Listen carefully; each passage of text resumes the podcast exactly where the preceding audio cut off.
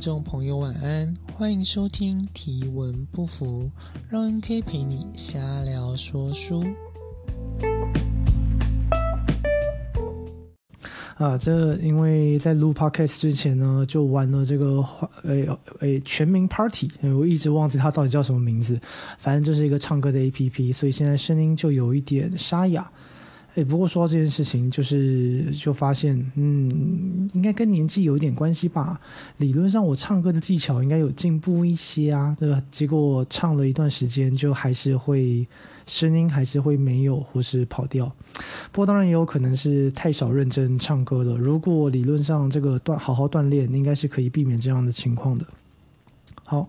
那今天的应该说这阵子最夯的就是体育赛事了，就奥运东京奥运开打嘛。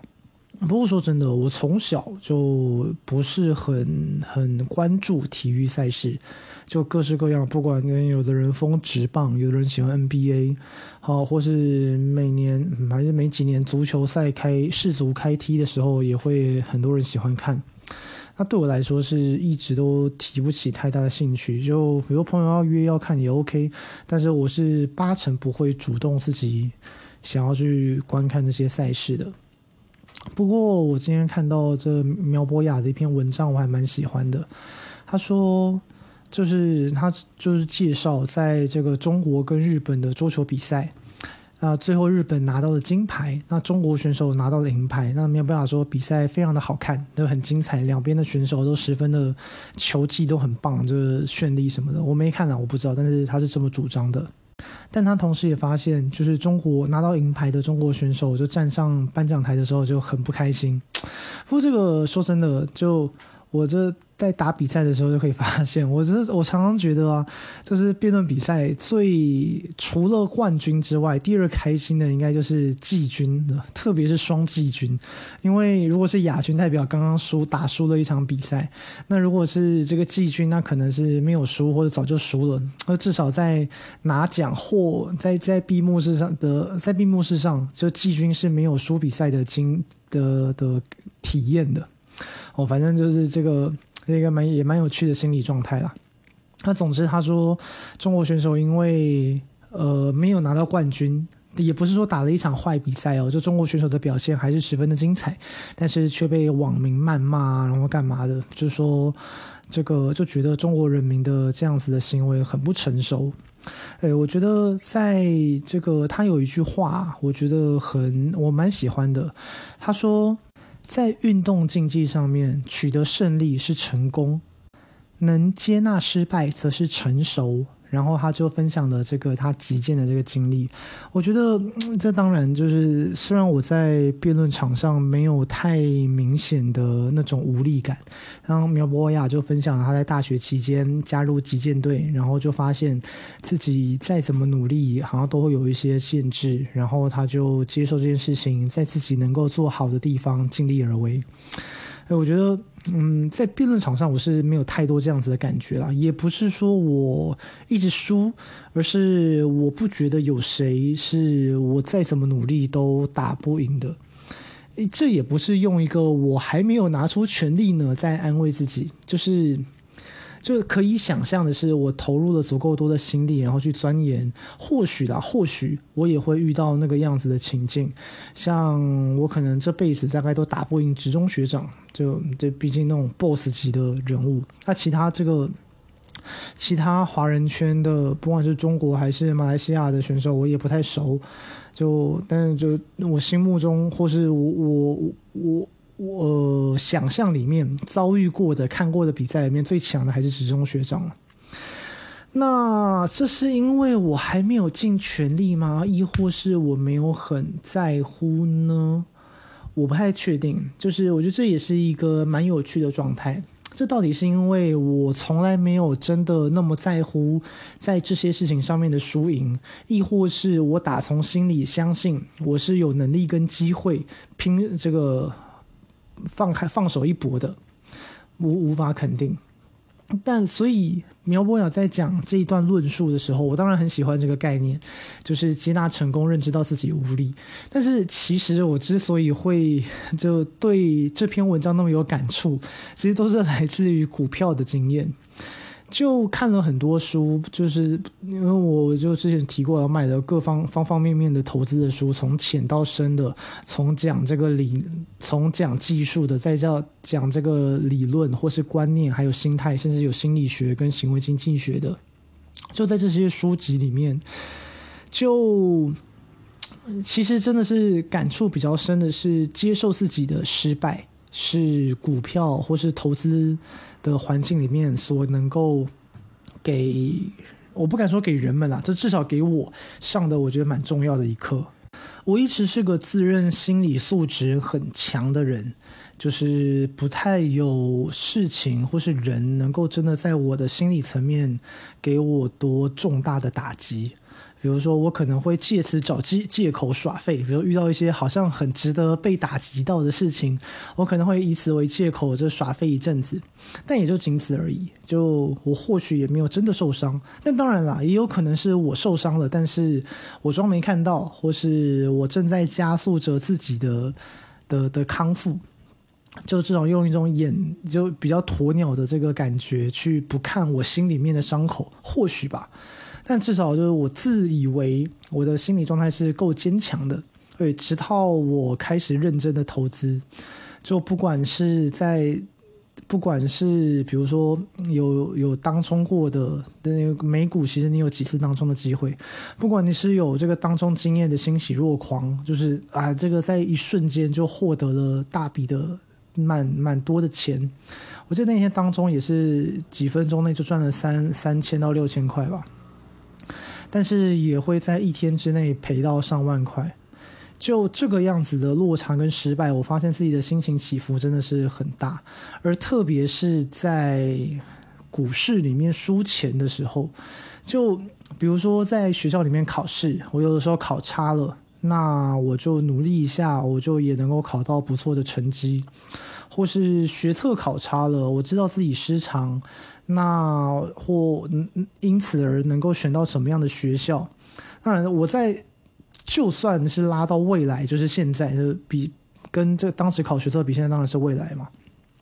不管是在当时还是在现在，就我都不会觉得那是我人生中的某一种失败。就或是有的时候和另一半分手吵架，我也不会觉得这是我的失败。或是，我就有的时候就算骑车了，骑车出了车祸，我我年轻的时候就蛮常横冲直撞的，就蛮常出车祸的，那也不会觉得是多大的失败，可就不知道为什么在投资上面输钱，就是因为自己的决策输钱，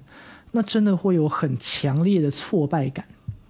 就那是一个对我来说其实很新鲜的体验，当然对很多人来说，不管你是考不好、输比赛，或是出意外，都会让大家或是其他人有一些失落感或是挫败感。但我几乎是没有诶，就仔细想想，应该是我最。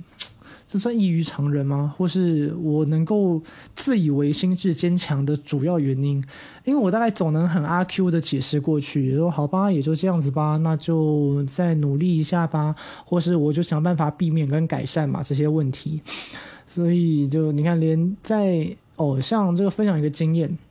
我有在酒吧工作过三个月，然后那个时候好像 bartender 这个行业。很缺人，就酒水业其实很好赚，呃，说很好赚有点不礼貌啦，但是酒水钱它的确它的它的那个。毛利是非常非常高的，诶，如果是毛利，就是你的售价减掉你的这个销售成本。我用一杯 shot 来说，就如果去酒吧都会有喝喝过 shot，或是有的人很喜欢单点的，不也不说单点，就专门点 shot 来喝。虽然也有的人主张，哎，这个 shot 应该是酒吧拿来招待别人用的啦。好，这不管，反正 shot 呢，一杯如果是纯的纯的酒，就比如说一杯 takila，那就当然这。最基本的应该也是要冰镇啦。Tequila 如果是放冷冻库拿出来，应该是说任何烈酒是从冷冻库拿出来的话，都蛮好喝的。就四十度的酒精是，即便你放在冷冻库里面也是不会结成冰的。那它会让整个酒体会有一种丝滑的感觉，有一点点像。润滑液吗？反正或是像那个勾芡的那个芡，大概是那样子的感觉。但当然它还是纯透明的，那你很可以很明显的感觉出有一种丝绸的 feel。OK，那这是冷冻过的烈酒，那种冷冻烈酒就装到一杯 shot 杯里面，通常在酒吧里面大概是一百块。如果是纯的，不管是 whisky、tequila、vodka，通常比较少有人这样搞了。vodka 真的是味道太没特色了。那琴酒、gin 就是 gin、tequila 或是 whisky 都很常拿来做 shot。好，这个样子的一杯 shot 一百块。那这个我想过，它大概是二十 ml 吧，我猜啦，我猜应该是二十 ml 左右，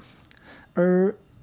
一瓶一整罐，一整罐大概是七百 ml 的 whisky 哦。如果是会拿来做 shot 的 whisky，都是美国威士忌。那美国威士忌跟苏格兰威士忌不太一样，一个是 whisky，一个是 whisky。对，没有，这不是在玩什么 IKEA 还是 IKEA 的梗，是真的是 W H W H I S K Y 跟 W H I S K E Y 是不一样的，就是美国的威士忌跟苏格兰威士忌是有差别的。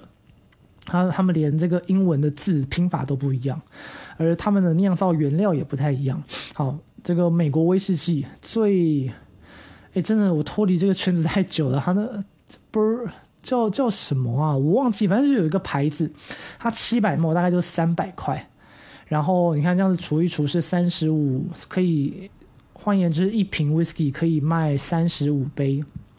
七百 ml 只要三百块，它理论可以卖三十五杯，然后它一杯卖你一百块，你就知道它的利润是啊，这个几倍自己算，反正就是一个比较夸张的毛利率。啊，毛利的算法就是你的售价减掉你的成本嘛。那当然，你如果说酒吧开店的这个费用，或是你的人事费啊、店租啊、水电啊那些叫做 expense，那些是费用，那就不是成本。哦，要呃毛利再扣掉费用之后，就会变成净利，那才是 net income。那它的其实酒吧它的费用也不会太高，它的固定成本也就那些，所以纯论，所以它就是一个高毛利、高这个净利的一个工作。好了，扯远了，就是我只是想要分享我在酒吧工作过，还不是打工哦，算正职哦，工作过三个月。那似乎这个行业是蛮缺人的。我不管是在酒吧的，我我我那个时候只是很常去酒吧喝酒，然后跟 bartender 聊天，bartender 然后挺中意我的，就想要我去当他的 barback，就是 bartender 的助手的意思。就虽然我都会开玩笑说，我就当过 bartender，就某有些时候我也真的得要去调酒。那但比较合理跟谦虚实际的说法，我应该是个 bar back。只是我通常这样解释半天，我索性也就说自己是 bartender，就也就就这个，反正应该也不会有人那么在乎。我也不觉得这是一个很值得吹嘘，的确蛮帅的啊。我觉得，我觉也不能说帅，就是蛮特别的一个经历。OK，啊，我就是当 bar。当 barback，可是我就发现我是一个粗手粗脚、粗心大意的人。就比如说点单的时候要一次这个弄很多东西，或是我要备料备酒。通常你调一杯酒，你会有这个好多步骤。比如说有一些酒的酒谱，你要先在雪克杯里面先把这个切对半的洋葱捣碎，或是有的酒谱你要把酒的比例调好之后，还要连同水果一起丢进果汁机里面打。Blender 吧，好像反正就是也是某种调酒的手法。而比如说，包括啊削苹果啊，或是备料啊这些的，是 barback 要帮忙去做的。那我就蛮常丢三落四的，也不能说很长，就是那种，比如说一个一个十一个大概五种酒里面，我可能会有一种少了某一种原料，就它的确是一个蛮需要熟练的工作。那我就没有办法那么的一心多用，就我没有办法，比如说边点单，我还要边记得等一下要备什么料，或是我要干嘛，我又要招待跟接，就是接待客人入座，就真的真的是当教练很久了。那那个时候我应该是当教练的第一二三，大概第三第四年吧，第大概差不多第三年左右，我去当这个 barback。那我就完全无法适应这个样子需要一心多用的生活，而且我也没那么喜欢就从事如此忙碌的服务业，因为呃，比如说教练是一次和一个人打交道，这我其实还蛮擅长的跟喜欢的。我喜欢和人说话，我也喜欢去引导，用用我的话语去去引导别人，提供给别人协助。哦，不管是在手法上面，亦或是话语上面，我都蛮乐意帮助大家的。可是，如果是要一次应付好多个人的那一种，我就很不擅长，就我其实不是很适应，也不能说不是很适应，该说喜不喜欢吗？就没那么。乐于在团体里面生活，比如说我可能会和三五好友一起出去，可是如果是那种那种十十个人左右的那种大团什么的，我就没那么喜欢，也不会想要积极的参与。啊，总之我就体认到那种服务业是我所不擅长跟不愿意从事的工作。那在途中，当然这个很常被老板嘴，而且应该是他应该是蛮认真在骂人的那一种，但我就觉得。哦，我做错了，抱歉哦。那我在这个修正。但我还印象蛮深刻的，这个老板就曾经，他就骂骂骂骂归骂，他就曾经有一度这个很气急败坏的跟我说：“你看起来真没有很抱歉的意思啊！”就是对我都有点吼，就是他是一个马来西亚人，脾气非常的暴躁。然后这个他就气急败坏的这么对我说，大概是因为我每次被他指责错误的时候，我保证没有轻浮，但是我就 OK 好，我就很认真的说好，那我这个下次改进干嘛的，然后抱歉，对不起，我做错了，那这个。就就是我我想说，这应该是合理的做法吧。我就是道歉，然后指正错误，然后试着改变这个后果，或者如果那个错误还有的补救的话，那就赶快救一救，赶快把问题处理好，这是我心中的想法。但是他的这个老板的意思是我看起来都没有这个很在乎或者很抱歉的意思，这个就比较为难我了。我就真的不觉得这是一件严重或是需要崩溃的事情啊。就即便在那个地方，我发现自己不适合跟不擅长，但我也没有失败的感觉。就真的是直到在投资上面，我这个出了错，对自己这个气急败坏，或是就有一种真的是会有一种对自己自己很失望的那种感觉。你看我这个人生那么久到现在，真的是印象中啦，回想起来，就真的是这件事情让我。印象最深刻的失败，当然其他或多或少可能还是会有啦，比如说这个大学的课程被当啊，或是什么东西搞不过、考不过之类的，的确也也是可能有。但我就自认为，OK，那我就要把问题解决好就好啦，然后调整好心态，然后再出发嘛。然后通常问题也会得以解决。像可是就不知道为什么，连在这个股票，比如你说你说股票的逻辑也是一样啊，它可以，比如说你就。OK，那你就修正你的这个做法嘛。你发现你可能是几率有问题，或是心态有问题，那就赶快调整嘛。对，我我的确也都调整了，但是在那个当下，我所面对的挫败感跟心情上面的崩溃，还是令我蛮印象深刻的，就也算是我人生中的一个有趣的经历吧。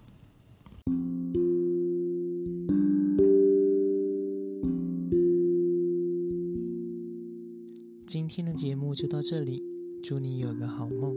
晚安。